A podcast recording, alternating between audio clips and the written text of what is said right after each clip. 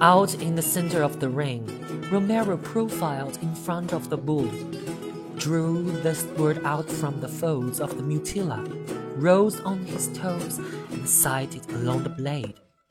The bull charged as Romero charged. Romero's left hand dropped the muleta over the bull's muzzle to blind him.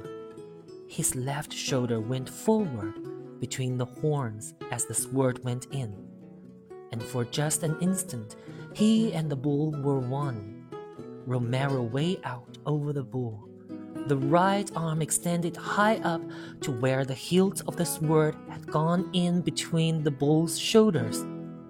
Then the figure was broken.